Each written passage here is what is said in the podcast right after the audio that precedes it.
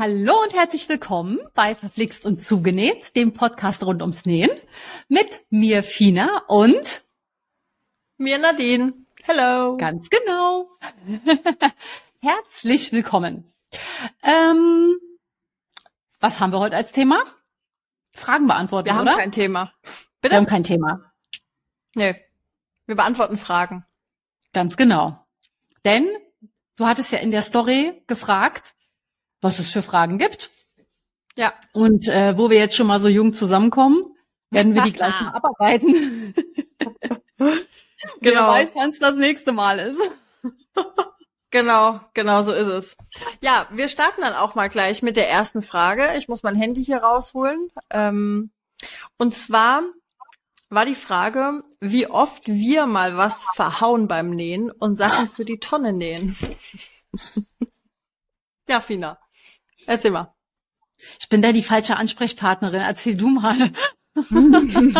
Ich nähe doch nichts.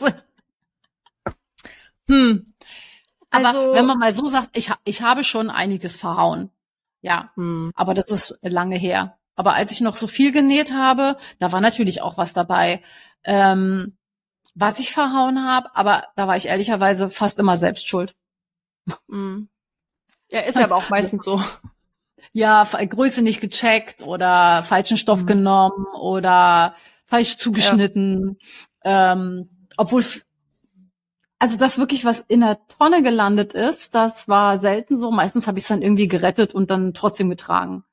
Nicht so oft und häufig wie Sachen, die natürlich gut werden, ne? Sondern es werden dann immer so Haushalts-Shirts oder Schlafshirts oder Shorts oder wie auch immer. Aber dass ich so wirklich einfach weggeschmissen habe, selten. Ja. Im Moment verhaue ich gar nichts groß. Ja, wenn man nichts näht, kann man auch nichts verhauen. Ja, aber ich meine, ich bin ja sehr privilegiert. Wenn ich was haben will, dann mache ich es ja meistens als Schnittmuster. Und dann macht das ja jemand Professionelles. Und in der Regel passt es dann auch ganz gut. Ich sag's mal so, ja. Wenn wir natürlich tüfteln. Ach so, der Prototyp der Amy, die im Januar rausgekommen ist. Das war verhauen. Das war dieses Kleid. Was war Amy nochmal? Das Kleid mit Wickel, Dingsbums, aber ohne Wickel. Also vorne so zu mit dem, ne? Was man auch richtig geil als Weste tragen kann übrigens. Ist uns aufgefallen, als wir sie anprobiert haben und die Ärmel noch nicht dran hatten. Aber da hatten wir einen Denkfehler in der Konstruktion und das war schade, weil da habe ich echt einen guten Stoff verballert und da müssen wir jetzt nochmal richtig ran, alles auseinandernehmen, um das irgendwie zu retten. So, das wäre eines der letzten Projekte. Okay. Ach herrje. Ja, das ist halt immer ärgerlich, wenn irgendwie der Stoff dann auch gut ist. Also, bei mir ist es weniger geworden. Es war am Anfang viel, viel mehr. Einfach, weil ich es noch nicht so konnte, würde ich sagen. Mittlerweile nähe ich, glaube ich, keine Sachen mehr für die Tonne. Also mir ist es vor ein paar Monaten mal passiert, da habe ich eine Tasche genäht. Es war jetzt keine richtige Tragetasche, ich weiß gar nicht mehr, was das war. Und ich habe mich mit den Verstärkungen vertan. Also es gibt da ja alles mögliche, ne? Ronofix und S320 und in unterschiedlichsten Stärken, Decovil und so. Und ich habe einfach den Außenstoff viel zu krass verstärkt, plus den Innenstoff. Das Teil war gleich einem Backstein. Also jetzt ohne Nahkampfwaffe. Da kannst du mit rausgehen nachts. Ja. Also ich konnte das auch nicht mehr wenden, weil es einfach so, also ich weiß auch nicht, was ich da gemacht habe. Ich habe da das viel zu stark verstärkt und das war wirklich für die Tonne. Also da habe ich mich so geärgert, das habe ich auch voller Wut in die Tonne geschmissen dann tatsächlich. Okay.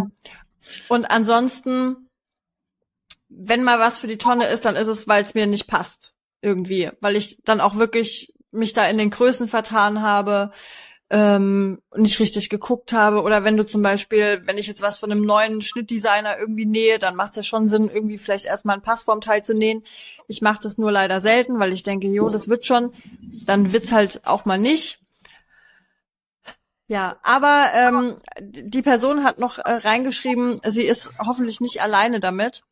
Und nein, du bist nicht alleine damit. Nee, Nein, nein. Damit bist du auf gar keinen Fall alleine. Jeder näht Sachen für die Tonne. Jeder näht auch Sachen, die er sich am Anfang besser vorgestellt hat und am Ende dann gar nicht so toll sind, wie man sie sich vorgestellt hat. Und sie hat jetzt auch noch nach Tipps gefragt. Ich weiß jetzt nicht genau, was damit gemeint ist. Also Tipps, wie man Sachen nicht für die Tonne näht? Ja, vielleicht. Also grundsätzlich glaube ich, also das ist wieder diese perfektionistische Ader des Nähens, ne? Es ist total normal, dass man auch mal einen Teil näht, was einem vielleicht hinterher nicht so gefällt. Ich meine, man kauft sich ja auch Sachen, die einem in dem Moment, oder kaufte bei uns wahrscheinlich, aber das war ja auch so, da hast du es angehabt, fandst das irgendwie total cool und irgendwie hängt es dann ein halbes Jahr im Schrank und du hast es doch nicht angezogen.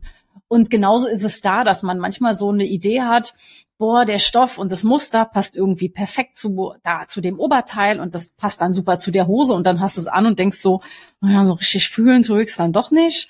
Und das ist voll normal. Also da möchte ich mal sagen, das hat auch nicht immer was damit zu tun, dass man irgendwie Mist gebaut hat oder so. Auch, dass beim Nähen mal was schief geht, ist völlig normal. Das ist okay. Ne? Und natürlich... Wenn man irgendwie bei einem neuen Schnittdesigner ist, vielleicht mal ein Passformmodell nähen vorher, wenn man da noch gar keine Größenvariante hat. Bei komplizierteren Schnitten oder wenn man halt wirklich so ein Mäntel oder so, ne, wenn man so ein Stöffchen anschneidet, wo es weh tut, würde ich auch immer raten, vorher mal ein Probeteil zu nähen. Ja, natürlich ist es schwierig. Man sagt ja immer, ein ähnlicher Stoff wie den man dann vernähen will. Das ist beim Mantel natürlich ein bisschen schwierig. Mhm. Aber ich würde einfach mal davon ausgehen, auch wenn man da grundsätzlich irgendeinen alten Stoff nimmt, kriegt man ein Gefühl für die Größe und Weite. Erst recht, wenn man schon einen Mantel zu Hause hat und den da einfach mal ranhalten kann. Und das hilft einem natürlich, bevor man irgendwie 60 oder 80 Euro, 90, 100, wie auch immer, an Stoff in den Sand setzt, ne? Und dann kann man ja auch, wenn wir jetzt mal beim Mantel bleiben, der hat vielleicht irgendwie Paspeltaschen oder so und man hat noch nie Paspeltaschen genäht. Dann kann man natürlich auch sich erstmal alles zuschneiden, nur für die Paspeltaschen und kann die mal an einem schönen Stück Baumwolle, was sich ja wirklich gut verarbeiten lässt, einfach mal üben, wie muss ich das machen, wie muss ich was legen, wo muss ich was bügeln, weil wenn wir jetzt mal gerade einen Mantelstoff nehmen, der lässt sich in der Regel nicht so schön legen und bügeln wie jetzt eine feine Baumwolle. Dann kann man das da schon mal zum Beispiel üben. Also nicht gleich, vielleicht am fertigen Teil, wenn man es vorher noch nicht gemacht hat, zum Beispiel. Ganz genau. Also so erste Nähübungen immer an Resten ausprobieren. Genau. Egal, ob es ein Kragen ist, ne, mit der Ecke vorne oder ob es eine Manschette ist oder klar, wenn es dann an einen Mantel oder so geht oder Paspeltaschen, erstmal eine Rohübung machen. Ja. Weil, also das musst du auch irgendwie ein, zweimal gemacht haben. Das ist nicht schwer, aber du musst es einfach mal gemacht haben, um zu raffen, was tue ich da eigentlich? Ja. Und dann kannst du es ja auch, weil letztendlich, du schneidest ja ein Loch dann in die Hose rein. Wenn du jetzt eine Paspeltasche irgendwie am Hintern machst, du schneidest ein Loch rein und wenn ein Loch drin ist, dann ist im Zweifel das Hinterteil futsch, ja. Ja. Deswegen, sowas kann man durchaus vorher mal üben. Und es sei euch gesagt, macht das. Weil ich habe es nicht gemacht und habe mir dadurch schon Teile für die Tonne genäht. Deswegen, macht es. Seid schlauer als ich. Dann machen wir ein T-Shirt draus. Seid schlauer als wir. Seid schlauer als Tina. Näht ein Probeteil. Genau. Ich bete ja immer wieder runter. Guckt euch die Fertigmaße vom Kleidungsstück an. Also entweder ihr habt eine Tabelle in der Anleitung drin oder ihr könnt die auch super selber ausmessen am Kleidungsstück. Also das geht natürlich nicht bei komplizierteren Sachen. Ich meine, wenn du dann irgendwie einen Mantel hast oder einen Jackett, was aus 5, 8 oder Teilen vorne zusammengesetzt wird, dann ist das ein bisschen schwieriger.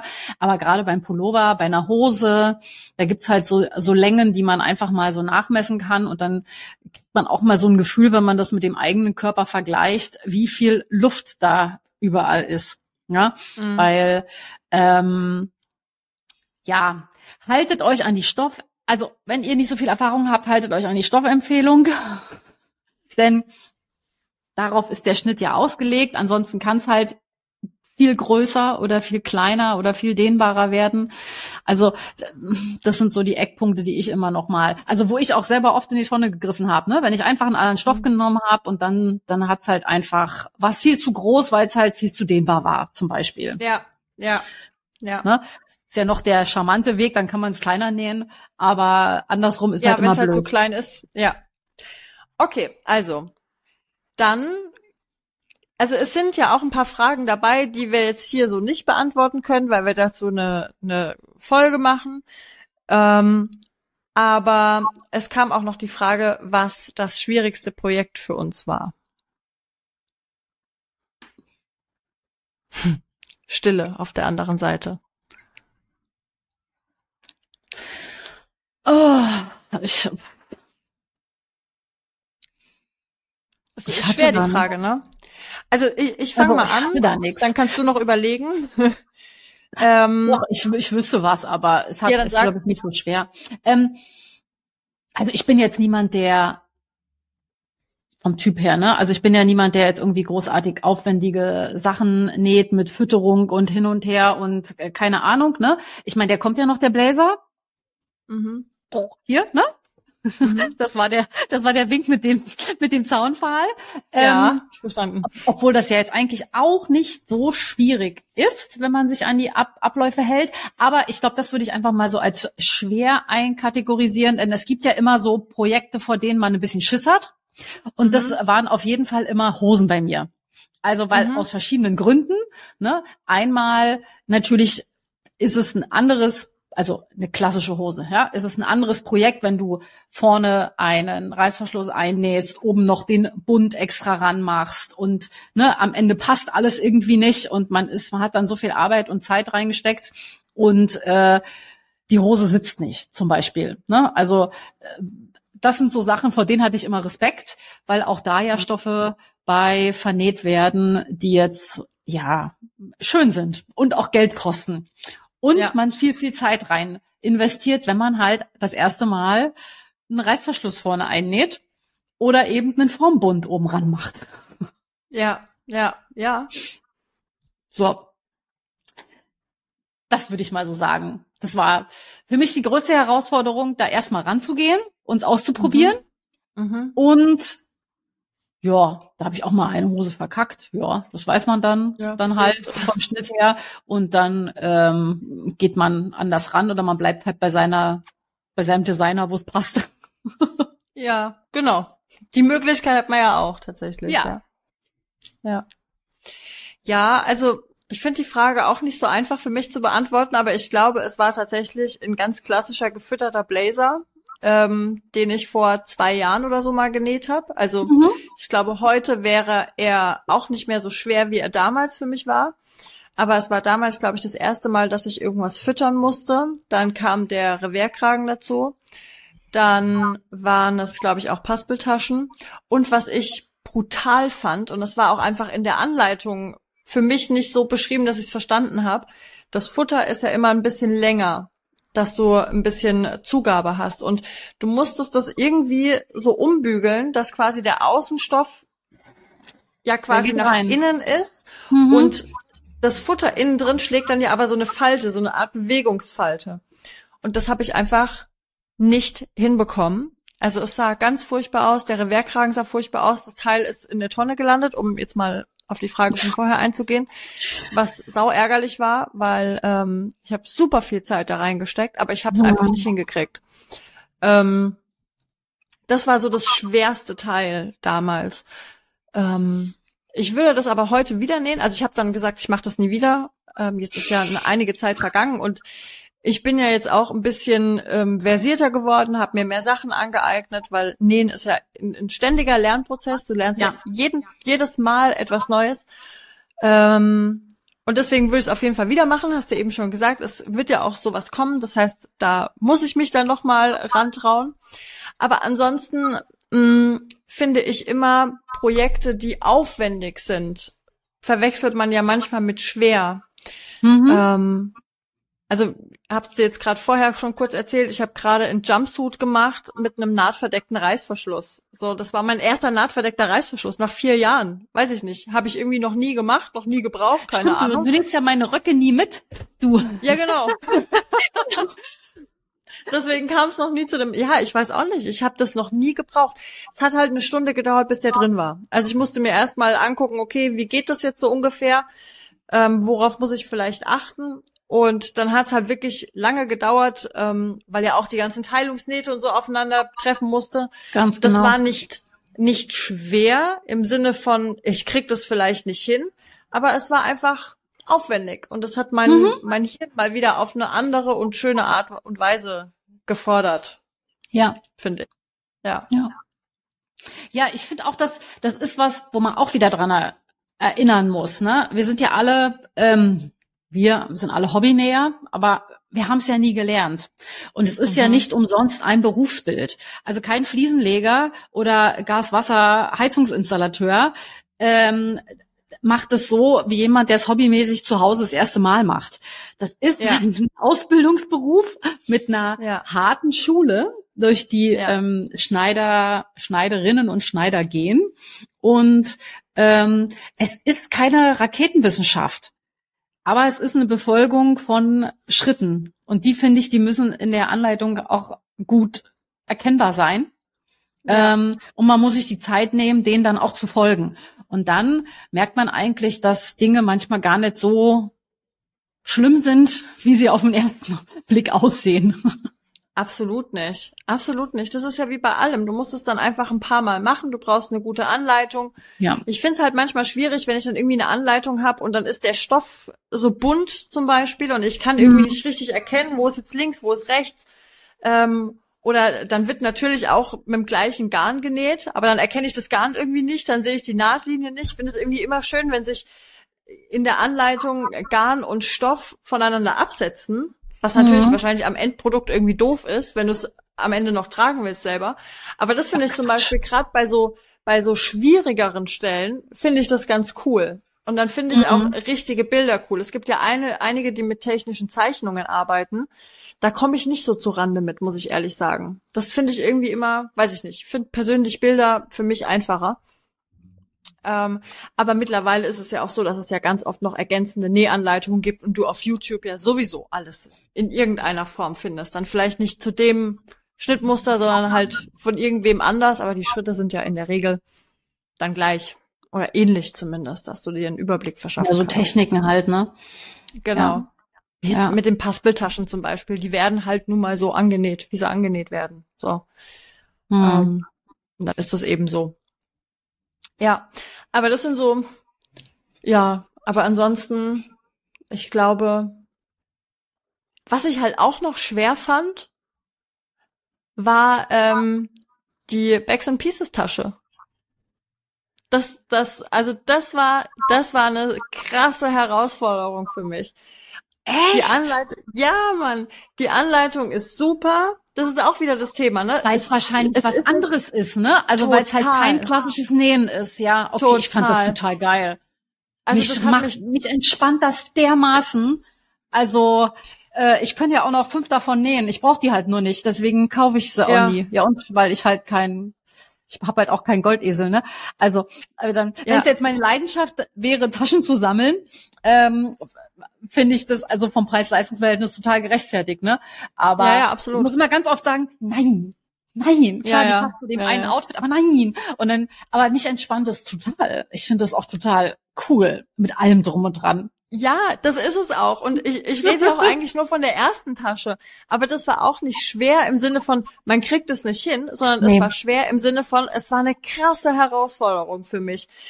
Ich habe da erstmal 20 Mal alle Videos von ihr angeguckt, um zu wissen, wie streiche ich da den Kleber jetzt richtig drauf. Ich wollte halt auf gar keinen Fall irgendwas falsch machen. Ich hatte so Respekt davor, was falsch zu machen. Und dann ist es am Ende für die Tonne, ey. Also ich habe mir alle Videos wirklich ganz oft angeguckt und war super sorgfältig. Und nachdem die erste Tasche fertig war, habe ich natürlich auch gemerkt, okay, das war anspruchsvoll, weil es was Neues ist, aber es war absolut machbar. Es ist jeder Schritt erklärt, es gibt Videoanleitungen, also das kriegt wirklich jeder hin, tatsächlich. Ja. Also dafür muss man ja nicht nochmal nähen können, sondern das ist ja was ganz anderes. Und ab der zweiten Tasche war das dann auch in Ordnung. Aber das war wirklich auch so was. Wie viel hast du denn? 3. 3. Echt? Aber ich kenne nur die weiße. Ich habe die weiße, habe ich nochmal in so einem Rosé, das war dieses Kroko-Leder, das war mal so eine Special Edition. Und dann, das ist ja die Crossbody, und dann habe ich mir die Saddle noch. Saddle, ja, die habe ich auch, ja. Genau, die habe ich mir noch auch in so einem, sie hat da ja immer so bestimmte Namen dafür, für die Farben. Ich würde sagen, das ist auch so ein Rosé.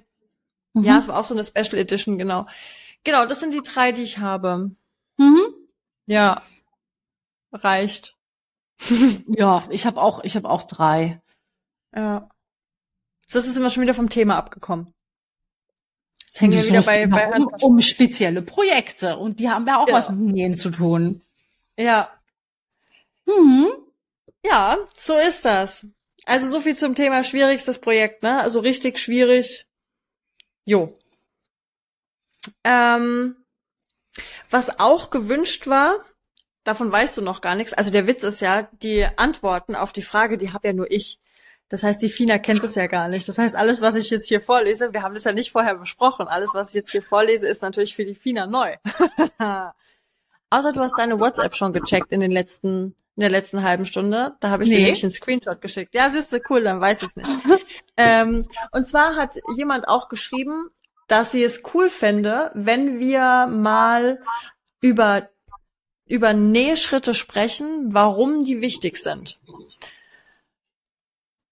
Ja, aber ich glaube, dass das was ist, was vielleicht eher mit der Direktrice so eher Sinn macht. Wie Nähschritte? Na, zum Beispiel, warum man beim Brustabnäher, warum man das hinten nicht vernähen soll, sondern verknoten soll, zum Beispiel. Ne? Also so Sachen, die in der Anleitung immer drinstehen, so als gegeben, dass man es halt so macht, und man denkt sich manchmal, das ist doch scheißegal, ich mache das nicht. Ein ganz blödes Beispiel ist jetzt, warum soll ich nach jedem Nähschritt die Nahtzugaben auseinanderbügeln? So, ja, weil es halt besser aussieht, ne? Oder weil es halt irgendwie Sinn macht. Vielleicht, ja. Also sowas war mal noch angedacht, aber da können wir hinterher mal noch drüber sprechen. Da muss man drüber nachdenken. Für mich ist das so.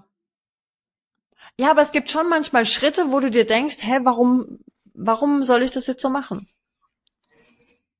Naja, gut, dann, wenn man die aber, das haben wir ja auch alle schon gemacht. Wir haben halt schon, ich würde jetzt mal die Hand dafür ins Feuer legen, dass du auch schon mal am Brustabnäher das Ding hinten nicht verknotet hast, sondern es festgenäht hast. Dann hast du halt gesehen, dass es aussieht wie eine Tüte. Und dann denkt man sich beim nächsten Mal, alles klar. Deswegen soll ich das sanft auslaufen lassen, damit ich halt keinen Madonna-Style habe. Ja, genau. Genau, ja. Was ich auch am Anfang nicht gecheckt habe, das kann ich ja jetzt mal zeigen an einem Teil. Und zwar, also für die Leute, die zugucken. Und zwar steht in manchen Anleitungen, steht ganz oft drin, gerade wenn man zum Beispiel einen Beleg verarbeitet, man soll den Beleg, die Nahtzugabe des Beleges auf dem Beleg feststeppen. Ja. Und ich dachte immer, why? Dann habe ich ja innen drin eine Naht. Aber genau das ist es, weil dadurch, dass du nämlich die Nahtzugabe auf dem Beleg feststeppst, kannst du das richtig geil innen reinschlagen, und es sieht einfach nur sauber aus. Ja. Das hätten wir zum Beispiel... haben wir das hier, sieht man das? Da habe ich das quasi so rechts aufeinander gelegt. Und dann habe ich hier die Nahtzugabe, die ist hier auf dem Beleg festgesteppt, und dann kannst du das legt sich wie von selbst. Quasi von alleine. So, genau. Ja, nicht bei allen Stoffen. Genau, nicht bei allen Stoffen, aber es gibt dem Ganzen so einen Drall nach innen, und du kriegst die Kante vorne schön raus. Genau. Und dann, also ich habe es jetzt hier nur noch ein bisschen bügeln müssen, und jetzt sieht man auch, ne, das will dann automatisch dahin. Das ist so ein, ja.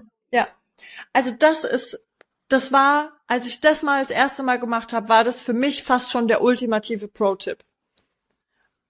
Ich finde das so geil, und ich mache das Mittlerweile immer. Mhm. Immer. Ja. Und was ich auch mache, ich glaube, das habe ich schon mal gesagt, wenn ich zum Beispiel Bündchen annähen muss. Das ist ja auch sowas, das geht mir tierisch auf den Sack. Aber man muss es nun mal machen, wenn man irgendwie einen Pulli näht. Und dann ist es ja so, dass du dann dein Bündchen rechts auf rechts zusammennähst, zum Ring schließt und dann wendest du den ja so, dass er quasi nur noch in der Hälfte der Breite liegt. Mhm.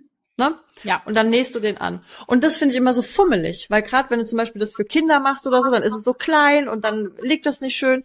Deswegen bügele ich zum Beispiel das Bündchen immer erstmal so hin, wie es am Ende auch liegen soll. Also quasi links auf links, sodass die rechten Seiten außen sind, bügele ich das erstmal, damit ich eine Bügelfalte habe.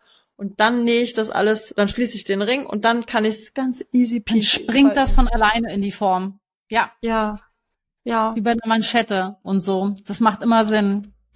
Genau, ja. Das ist auch sowas. Mind-blowing war das beim ersten Mal. So einfach eigentlich, ne? So einfach und irgendwie auch so logisch ja, und selten irgendwo drin. Gerade die Geschichte. Ja. Also bei Bündchen nicht, also wo halt bei Manschetten und Bund oben, wenn du eine Hose oder so nähst, ne, dann schon eher. Aber ansonsten habe ich das auch selten irgendwo gesehen. Ja, ja. Ich mach's auch mal rein. Das ist halt so. Einfach macht easy. Es macht die Arbeit viel einfacher. Voll. Mhm. Hast du irgendeinen Pro-Tipp? Irgendwas, was die Arbeit einfacher macht? Bügeln. Oh ja, bügeln, ja, stimmt. Bügeln. Also so, wirklich ohne Scheiß, zu Hause bügel ich ja nichts, ne? Aber beim Nähen ist Bügeln halt wirklich gut gebügelt, ist halb genäht. Das ist einfach so. Das hilft dir so viel, eine Kante vorher zu bügeln, bevor du sie absteppst. Oder die Nahtzugabe zuerst in eine Richtung zu bügeln, bevor du sie festnägst. Zum Beispiel auch an der Kante. Das gibt immer dem Ganzen schon mal, also du musst beim Nähen, gerade bei Rundungen oder an Ausschnitten, einfach nicht mehr so auf das Legen achten, wenn du nähst, wenn du sie vorher schon in die richtige Richtung gebügelt hast. Fertig. Ja. Und was gerade bei Nahtzugaben ist, wenn du die erst auseinander bügelst und dann in eine Richtung bügelst, dann wird's noch mal sauberer.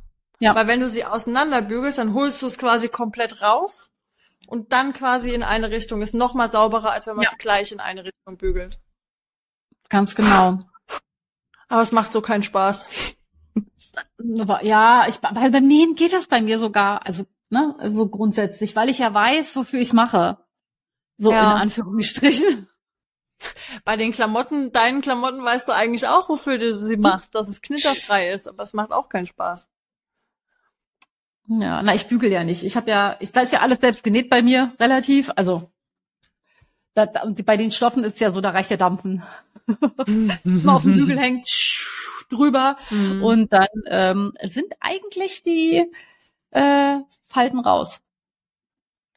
Das auch ist schon so geil. An Regen und so? Trage ich nicht. Also, habe ich nicht. Ich trage wenig. Ja, aber zum Beispiel jetzt die Livia, dein Schnittmuster.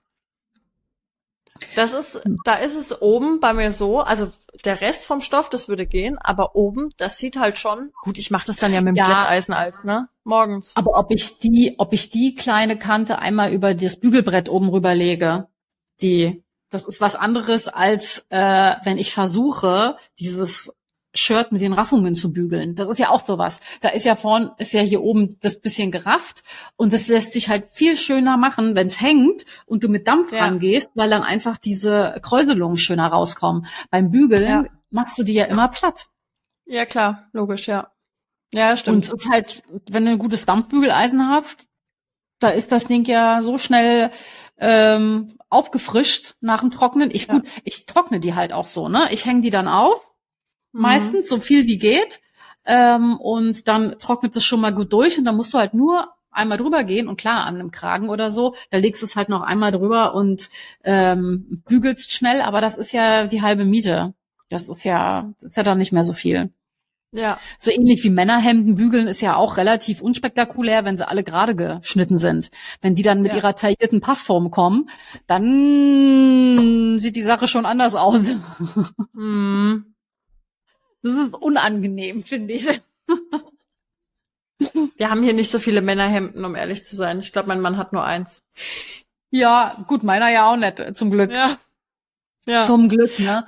Aber das ist ja dasselbe bei Frauenblusen, ne? Wenn du sie ein bisschen taillierter hast, dann wird's halt echt unangenehm, weil, und mit dem Brustabnäher. Ja, aber ich muss sagen, so kleine Sachen wie jetzt hier mal so ein Kragen oder so, das mache ich ehrlicherweise morgens auch manchmal mit dem Glätteisen einfach. Ne? Wenn ich mir irgendwie so die Haare glätte, dann gehst du halt hier nochmal kurz über den Kragen oder über die Knopfleiste oder so drüber. Da musst du aber auch Glück haben. Meine Fresse, echt jetzt? Weil, also man hat ja an den Haaren Zeug dran. Also egal, auch wenn es ein Conditioner ist oder so. Also bei mir klebt das dann schon auch am Glätteisen. Also, weißt du? Das muss ich ja auch regelmäßig sauber machen. Und wenn du das dann irgendwie am... ich habe mein Glätteisen noch nie sauber gemacht. Da klebt gar nichts dran. Mhm. Also wenn ich das reinmache, schon. Aber gerade so, ich meine, ich mache jetzt auch selten Hitzeschutz oder sowas rein. Ne? Aber wenn, dann ist der hinterher auch am Glätteisen. Der sammelt sich dann. Echt? Ja. Ich habe kein Glätteisen. Ich mache ja nichts mit den Haaren. Ja, was hast du für ein Glätteisen? GHD. Ja, ich auch. Das liegt und ein Barbiel. Ich habe zwei. Werbung. Werbung. Ach, genau, wir können ja mal, wer übrigens Werbung hier schalten will, der darf es gerne machen. Ja. Oh, wir können auch super Werbespots machen, bestimmt. Werbung. GHD. Ja, aber nee, also ich habe den auch. Aber der ist bei mir der ist schon locker 10 Jahre alt. Meiner auch. Meins auch. Das Teil. Aber das ist, glaube ich, irgendwie unkaputtbar. Schnell auf Holz klopfen, ne? Weil jetzt, wo ich es gesagt habe, gibt er wahrscheinlich morgen den Geist auf oder so. Nö, bei mir auch. Ich bin auch ewig. Was soll da mal kaputt gehen? Also. Keine Ahnung. Wahrscheinlich die Goldbeschichtung. Anti-Haftgedöns da, aber meins funktioniert genauso gut wie damals. Du, das würde ich auch behaupten. Also ich merke, meine Haare werden glatt und damit tut er, was er soll. Ja, und wenn er sauber ist, kann man auch bügeln.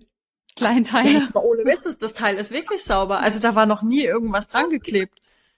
Deswegen... Ja, nee, das kommt ja drauf an, wie du die Haare halt vorher noch behandelst. Wenn du Produkte rauf machst, dann ziehst du die beim Glätten natürlich auch mit aufs Eisen rauf. Ja, klar. Ne? Klar. Also jetzt nicht, dass das falsch rüberkommt, nicht, dass ich alle meine Klamotten mit dem Glätteisen behandle, ne? Also, das mache ich jetzt natürlich nicht rein. Das mache ich natürlich wirklich nur so einen Kragen oder wie auch immer. Solche Geschichten, ja. Also, ich glaube, das ist auch nicht so gut. Wahrscheinlich wird einem jeder davon abraten, das zu tun. Darf man wahrscheinlich alles nicht so laut sagen. Es war jetzt natürlich kein Tipp. Es war kein Tipp. Auf eigene Gefahr. Soll denn daran schlimm sein? Wüsste ich jetzt nicht. Es sei denn, du erhitzt es auf 220 Grad, dann könnte es ein bisschen heiß sein für den Stoff.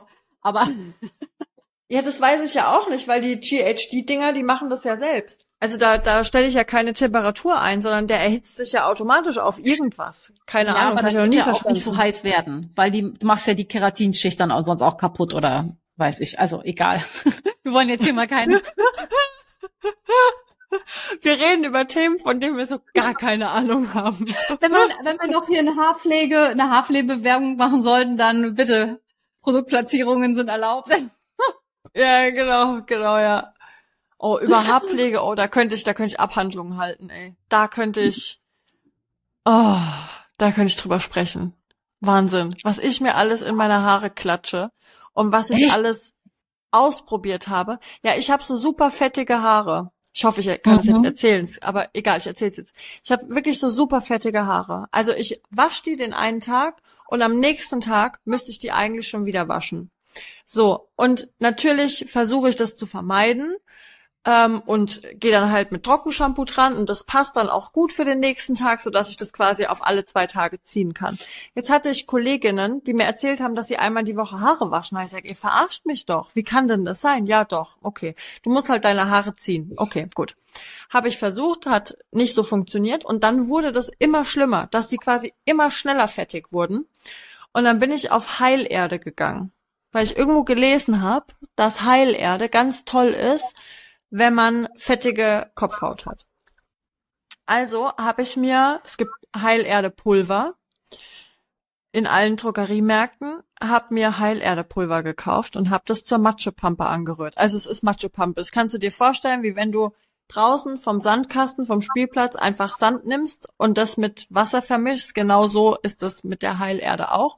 Und dann klatschst du das auf deinen Kopf und machst dir quasi eine Auflage, so nennt man das, und lässt es einwirken. Und das ist quasi die Haarkur. Das soll quasi so das, ich sag mal, das Fett rausziehen und deine Drüsen, was weiß ich, was halt dazu führt, dass es so schnell nachfettet, soll das alles beruhigen. Und dann kannst du später auch mit Heilerde noch deine Haare waschen, da wird das Ganze dann eher verdünnt. Und das hat wirklich geholfen, muss ich sagen. Also ich bin doch lange nicht bei einer Woche, ne? Also Gottes Willen. Ja, das muss man ja auch nicht. Also. Aber das hilft wirklich. Das hat wirklich gut geholfen. Und das ist auch, also Heilerde kannst du laut dieser Packungsbeilage gegen alles verwenden. Also Liebeskummer und Wohnungsnot geht auch. Wirklich. Also, kannst ja auch Masken draus machen und so. Also es ist wirklich richtig krasses Zeug. Ja, und das hat wirklich ganz gut geholfen tatsächlich. Mein kleiner Exkurs in meiner Haarwelt. Ja. Also ich kann nur sagen, ich habe mir früher, also es ist deutlich einfacher, seitdem ich mir einfach keine Gedanken mehr mache. Wie bei allem, ne? Also wenn man sich natürlich auf irgendwas sehr fixiert. Ich habe früher auch viel und oft die Haare gewaschen und jetzt könnte ich dir nicht mal sagen, in welchem Rhythmus ich das mache. So ein bisschen nach Bedarf und nach Event oder so, keine Ahnung. Ne? Also ich komme auch manchmal eine Woche, aber es gibt auch dann wasche ich es halt alle 3-4 Tage jetzt, wenn es heißer ist. Aber seitdem ich mir nicht mehr so viel Zeug reinklatsche, also so, ne, wo man sich wirklich dann noch hier noch was und dann da noch Hitze und dann hier noch unten irgendwie, seitdem sind die noch besser. Also es ist wirklich einfach, wenn du ein gutes Shampoo hast mit einer passenden Spülung, also einem Conditioner, der das dann macht, ja. Und dann hast du immer schon mal die halbe Miete und dann noch ein bisschen sich da mal beraten lassen und einfach relaxed sein. Jetzt sind nur Haare. Ne? Also es fällt niemandem auf außer dir. Und man kann sie auch überpflegen, so wie Haut. Ne? Also wenn du zu viel Zeug dir überall hinschmierst, dann ist das eher eine Überreaktion. Ja, absolut. Glaube ich. Ja? Absolut, ja. Ist echt so, ist echt so. Aber ich muss dazu sagen, ich liebe es, Haare zu waschen. Also ich liebe das Gefühl von frisch gewaschenen Haaren. Die sind dann so fluffy. Oh, ja. Ich liebe das. Und selbst wenn die Haare am nächsten Tag noch gut sind, sind die schon nicht mehr so fluffy. Das stimmt. Und dann könnte ich eigentlich schon wieder, also da habe ich eigentlich schon wieder Bock, sie gerade wieder zu waschen. Ja. Also fluffy Haare sind schon was ganz Tolles. Ja, aber für mich ist das immer mit Arbeit verbunden. Also weil ich habe halt ansonsten einen Mob auf dem Kopf. Also das ist halt, dieses zwar fluffy, aber es sieht einfach, und ich müsste wieder ran und wieder glätten, also irgendwie ein bisschen Struktur reinbringen. Und wenn du das dann wirklich machst jeden Tag, dann hast du ja schon wieder das Problem, dass es einfach zu viel ist. Ja, Haare waschen ist für mich auch Aufwand, bis die trocken sind, ey. Das dauert 100 Jahre. Ich sag jetzt aber gerade unsere Jahreszeit. Also wenn ich hier rausgehe, dann ist das in einer Stunde fertig. Bomb, und dann kann ich mich an Styling kümmern. Ja, jetzt ist das alles in Ordnung. Jetzt gar kein Problem. Aber vorher, also Haare föhnen ist übrigens angeblich auch nicht gut für die Kopfhaut. Also zu heiß, dann das fördert auch die sag's mir, Drüsentalg, was auch immer. Also dass es halt fettig wird. Produktion, genau, danke. Das ist auch sowas. Aber ich habe halt immer sehr heiß geföhnt, weil ich wollte, dass es schneller geht. Weißt du? Ja, okay. Dieser Teufelskreis. Genau, es ist ein richtig fieser Teufelskreis. Und dann, du sollst auch deine Haare nicht mit so arg heißem Wasser auswaschen, was natürlich auch schwierig ist, weil ich natürlich im Winter mich eine halbe Stunde oder in die Dusche gestellt habe mit kochend heißem Wasser und es für mich nichts Geileres gibt, als das über meinen Kopf, über meinen ganzen Körper laufen zu lassen, einfach nur dazustehen. Du bist auch ein Warmduscher? Oh, total. Ich auch. Total. Also ich liebe auch Duschen. Wirklich. Ja, ich verehre meine Dusche. Baden ist jetzt gar nicht so toll. Duschen ist einfach das Beste. Und dann kommst du dahinter heraus und fühlst dich wie neu geboren. Und das, was man sich so draufschmiert, das riecht dann alles so gut. Und dann staut sich ja der Geruch in dieser Dusche. Oh, ich glaube, ich gehe gleich duschen. Oh, ich liebe Duschen. Oh. Es wird auch Zeit. Mach das. Ja, oh ja, herrlich. Vielleicht wollen unsere Zuhörer ja jetzt auch gleich duschen gehen nach meinen Ausführungen. Vielleicht habe ich jemand... Ja, also naja, ist ja auch egal. Ich schweife gerade total ab, voll den Laberflash gerade. Ja, wir sind jetzt irgendwie vom Nähen zu Bügeln und Duschen und Haare. Ja. Auch nicht schlimm. Ich meine, was soll's?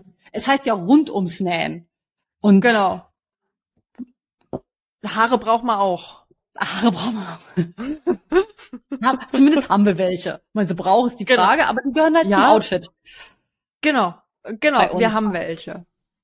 Genau. Und ich würde behaupten, So, das wäre der Zeitpunkt, 41 Minuten. Genau, wir hören mal auf, es wird gerade komisch hier. Wir haben irgendwann mal gesagt, wir machen so einen Kurzpodcast, immer so 20 Minuten, das reicht, das hält eh kein anderer. Das hält man nicht länger aus mit uns. Ja. Ja, anscheinend aber schon, wenn die Leute das durchhören. Hast du dir das die letzten Mal, das waren immer mehr als 20 Minuten. Ja, ich weiß. Ja. Ich weiß, aber gut, wir kommen halt auch von Kuchenbacken auf Arschbacken, das ist halt auch das Problem an der Sache. Das ist wohl wahr. Ja. So ist es. Also das gibt's noch eine Frage, was da ist jetzt? Nee, ne? Wir sind durch. Ja, die anderen Sachen, die es noch gibt, das sind ja Sachen, die dann eben eine eigene Folge geben, wo wir auch was zeigen wollen und so. Ja. Damit dieser Videopodcast auch mal Sinn macht. Damit das auch mal Sinn macht, genau. Und dann waren noch ein, zwei Fragen, die gehen eher an dich. Das sind eher so technische Fragen, aber das schicke ich dir und müssen wir hier nicht in der großen Runde beantworten. Ja, ganz genau. Genau. Okay, dann gehe ich jetzt mal duschen und Haare waschen. Ich mache die Buchhaltung und einen Erdbeerkuchen. Geil.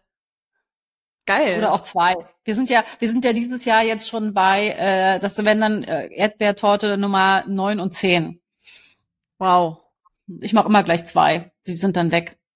Ja, klar. Ist ja nur auch Obst. Immer zwei Kuchen auf einmal, ja. Ist ja bei uns der klassische Geburtstagskuchen. Wenn ich jetzt losfahre, bin ich um 1 bei dir. Ist dein Kuchen fertig? Ja. Na, schaffe ich nicht. Du hast ja auch noch ein Kind zu betreuen. Den muss ich ja abholen. Also das schaffe ich nicht mit hin und zurück. Ja, kommst halt um 2. Wen interessiert's? Ich bin da flexibel. Genau. Also ihr Lieben, Jawohl. Vielen Dank fürs Zuhören. Bis zum nächsten Mal. Und wir hören uns ganz bald wieder. Genau. Bis dann. Tschüssi. Ciao.